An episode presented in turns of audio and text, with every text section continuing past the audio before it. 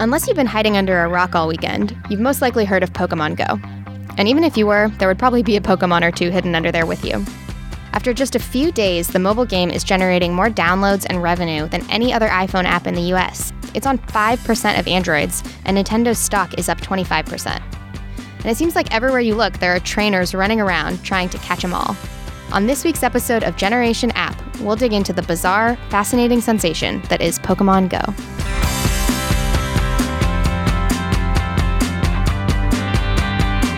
From GeekWire.com, this is Generation App, the show where we try to make sense of the constantly changing digital landscape. Joining me today, we have GeekWire's intrepid intern, David Schwartz, and Sylvia Artiga, a program manager for Seattle Works. Now, both of you guys, I understand, are in, like avid Pokemon Go players, right? Oh yeah, pretty Absolutely. proudly. We also have GeekWire co-founder Todd Bishop joining us. I'm your host, Monica Nickelsburg, and today we're talking about Pokemon Go. So I'd like to give a little bit of background on the game, but you guys are the players. Like, help me out if I miss anything. Of course. So, Pokemon Go is an augmented reality mobile game. It's kind of like geocaching, I think. Players A join little bit. Yeah. Players join one of three teams, and then using their phone, um, the GPS on your, their phone, and then the clock, they kind of like wander around in the real world trying to catch Pokemon. And so it's it, the camera shows the real world, right? And then there are little creatures that you can capture. Correct. Okay. So if you guys haven't been on the internet at all this weekend, you might have missed it, but most likely you've heard that this is like taking over, that everybody is playing it. You can see people walking down the streets catching Pokemon. And I've even heard about like robbers luring victims in using Pokemon Go, lots of car crashes and injuries. So my first question is just like, what the hell is going on here? I don't think there's been too many car crashes. I think that one was a hoax. That Was was it? a Okay. Yes. All right. Good to know. Yeah. Um, I mean, it's one of the most visible, like, societal changes that I have been able to notice in probably my entire life, to be perfectly honest. Um, I think part of that is due to the fact that you can't necessarily know when someone is like on Facebook or Twitter, you know. So maybe it's not, but this is far more visual than maybe any other app release just because people's behavior is strange. They're walking into restaurants and like going in weird places just to point their camera at things and weirdly capture Pokemon. so Now, have you guys been going into weird places? Oh yeah, my friend Oscar said it was the first time he saw a meme go viral physically, like to actually physically see people pass these jokes around each other. And we went Yeah. for a walk around Bellevue um, through the farmers market, following these things called lure modules that you could put in the game, trying to get the rare Pokemon. And we would turn a corner, and there'd be two people chatting, trying to battle a gym. And across the street, two people are running over to this lure module too. So I think we're seeing some some. I don't think it's weird. I think it's fun. It got us out in the park on a Saturday. yeah, absolutely. So, uh, to give a little background here, David, last week I saw that the game came out and you have been doing our App of the Week segment. And so we decided that you would do Pokemon Go as the App of the Week. And so I said, hey, spend the morning playing this game and uh, so let me know. I know, as I call it, it was the greatest intern assignment ever. Yeah. And at about uh, 11.30, I was like, hey, wh- where are you? Why aren't you in the office? So this it illustrates my level of cluelessness about this game last week. I had zero idea. So for people who aren't familiar with it, like Monica, I mean, can you explain the basics? Like, Yeah. how does this work? You want to take it? Sure. So you are a Pokemon trainer, and you're given like a Pokemon friend to, to go out into the world. And they uh, use this game. Do you remember the game that they used before? I think it was called Instinct or in- By In- Niantic. By Niantic? Yeah, Ingress. Ingress. So that was a previous game that had geotagging, Right. where they had users select points of interest uh, around them, and so they use that information to be the map for Pokemon Go. And so there's these things called Pokemon stops, which are those points of interest, and it's different depending on your neighborhood. So in my neighborhood, it's a dentist's office, it's a local church, it's a bar, it's like the park across the street, and so that's why you need to leave your office because that's where the Pokemon tend to show up and you could add these little tools to it to encourage more Pokemon to show up. And I think also when players gather, they also increase the number of Pokemon that show up. Yeah, So I you'll see so. meetups like there was a meetup in Capitol Hill around Cal Anderson Park where just 20 plus people are gathering because more and more Pokemon are showing up. So it's bringing more players to that area. So now you guys are both Pokemon trainers, right? Correct. Well, anyone who gets the game can be Anyone's one. a trainer. Okay, so then what is what is a Pokemon master and what is a gym gym Oh, this is leader? 101 stuff. Yeah, yeah. Jeez, yeah. guys. I didn't know you had to leave the office. All right. Yeah, well, okay. You could take I mean, you never needed to before. That's the that's why this is so revolutionary as Mm-hmm. far as Pokemon is concerned because you didn't used to have to leave the house to play Pokemon. You could sit very comfortably on your couch for a very long time and progress very quickly in the game. Um, By And now by yourself. Yeah. Now it's far more fun to go out with somebody else and do it. So Yeah. there's far more social aspect I think that way. So there used to be the games on like the Nintendo DS and the Game Boy, and that's where you hear those terms like Pokemon Master and like Gym and Yeah. such. But basically, the whole premise of this world is that if you interact with Pokemon, you are a trainer, and if you reach a level of mastery, you become a Pokemon Master. Although if you play the trading card game, you're a master when you're over the age of 18. That's just something that happens. So congratulations, you're all masters. Yes. There are gym leaders who are in charge of gyms, but I don't think they have that kind of yeah, it's a little yet. bit differently. Uh, you're used to going to a gym and having to fight all these people to work your way up to defeat the gym leader, and once you do, you get a badge. But the way it now works in the game is there's ownership of the gyms because, Mm-hmm. like you said before, we're all on different teams. What twe- what team are you Team on? Mystic? Instinct. Okay, that's okay. So Let me take over um, so Jim while we're instinct, yeah, right. So instinct is like yellow team, um, and so if I I can see a gym on my map and it'll light up either red, blue, or yellow, and that determines who is currently in charge of the gym. Now, if I can go, I, if I go to a gym and it's yellow, that's my team. I can leave a Pokemon there to defend it for my team's honor, right? Mm-hmm. And while it's there, it can level up, and it's really great for me. Well, how do you stop it from running away?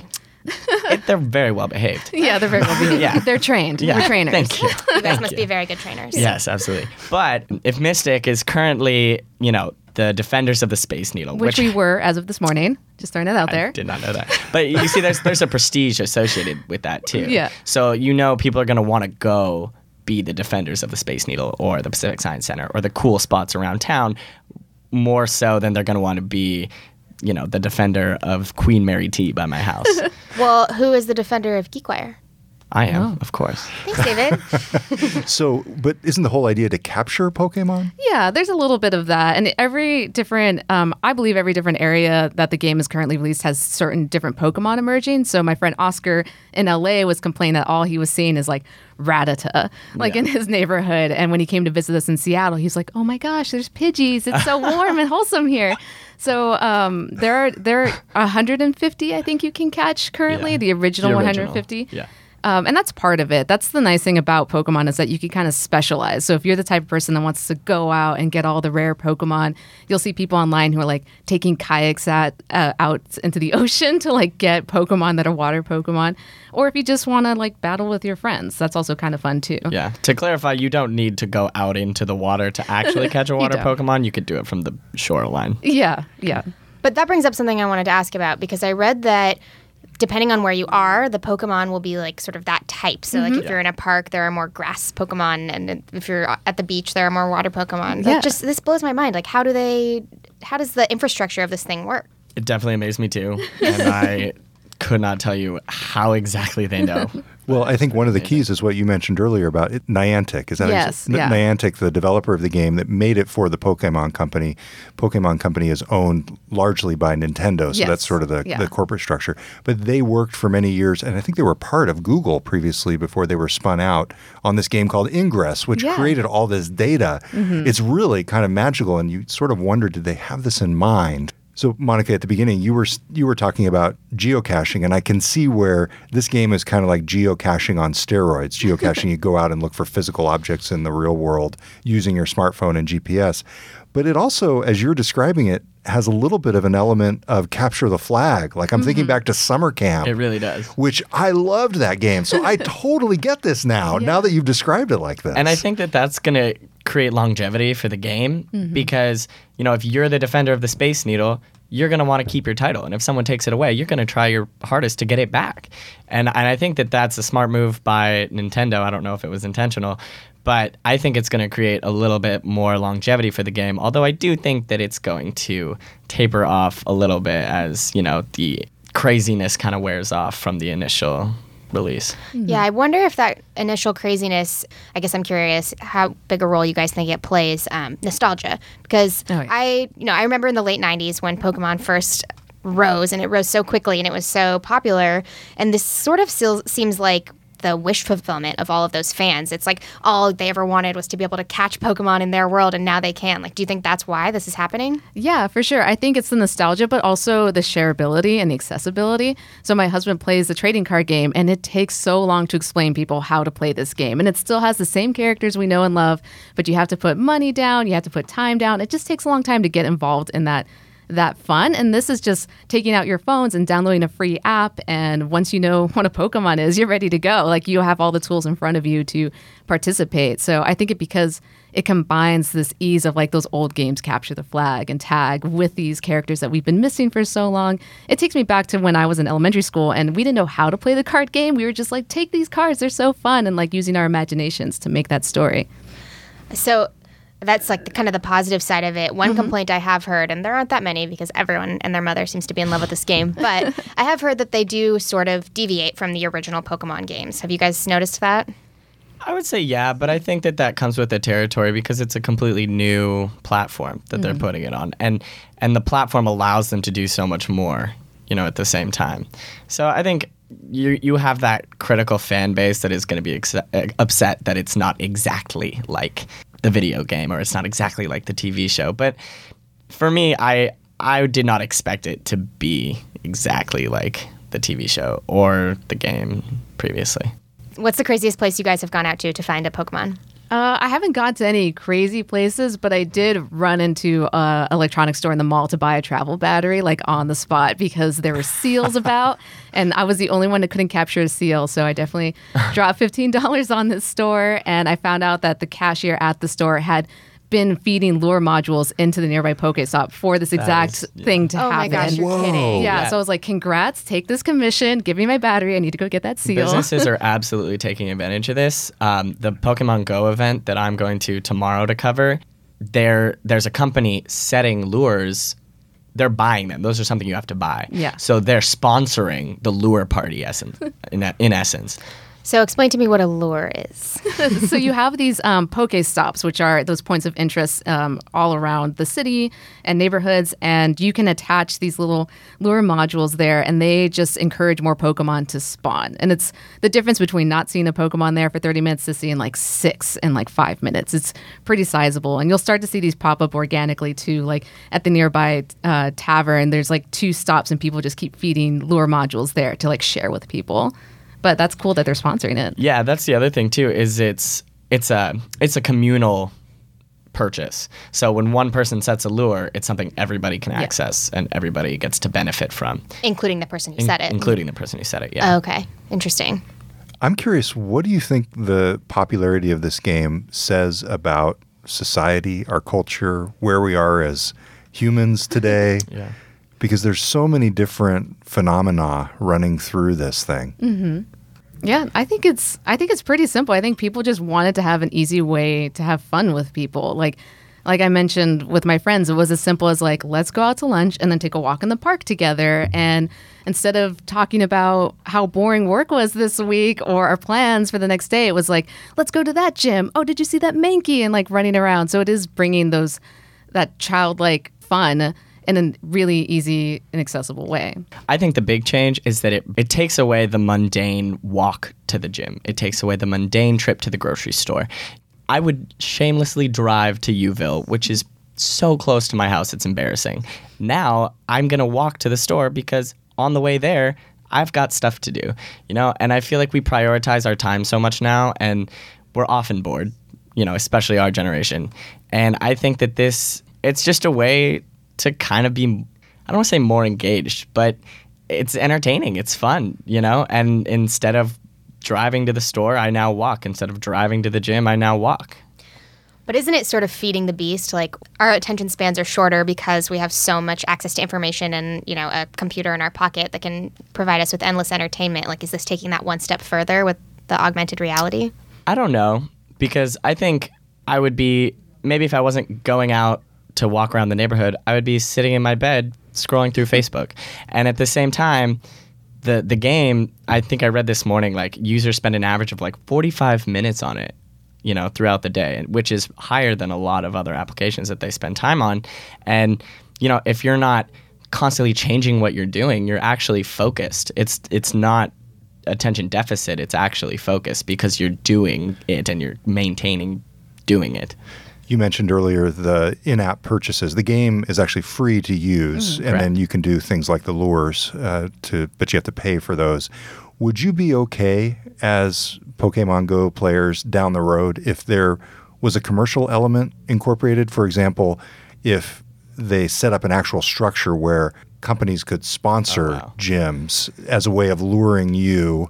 You know, I'm thinking more of like Facebook started naturally and then they added Facebook pages for business. Like, would you be okay with that analogy in the world of Pokemon Go?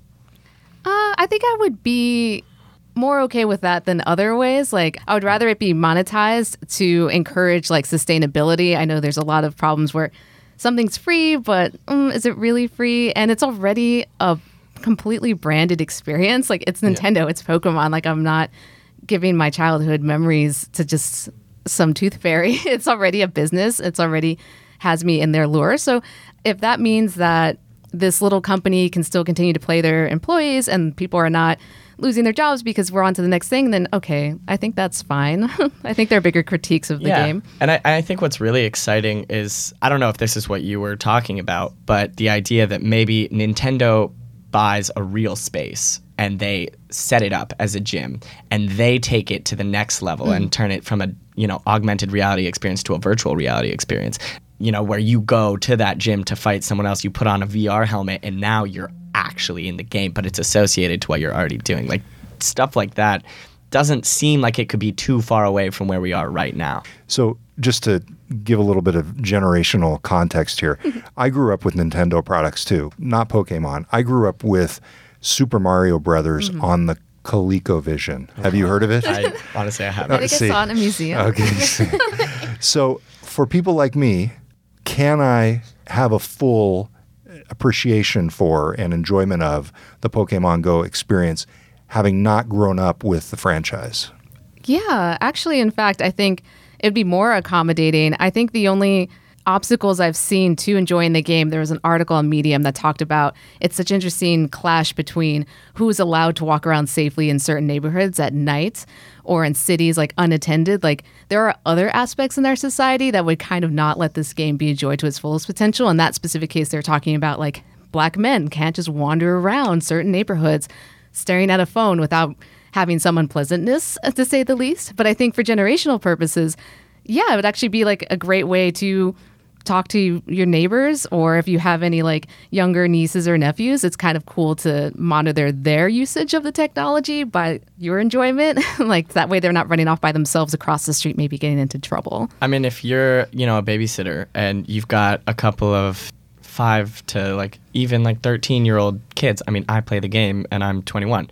But what a great way to get those kids outside, which is what their parents want, you know, and for you to be able to interact with these kids and to have something to do, you know. So I think that it can really help bridge the gap between, you know, the older generation who still loves Pokemon and these newcomers who are now going to have a new idea of what it even means to be a Pokemon trainer. This has been great. I really want to thank our awesome guests, Sylvia Artiga and David Schwartz, for coming down here and educating us about the Pokemon Go phenomenon. thanks for having me Me too. And thanks, Todd Bishop, for sitting here on the side of the table with me asking stupid questions. Absolutely. Anytime, Monica. That's what I do. This episode and all our past shows will be available on iTunes and SoundCloud, as well as at geekwire.com slash generation app. I'm your host, Monica Nickelsburg, and tune into our next episode where we'll be talking about Twitch.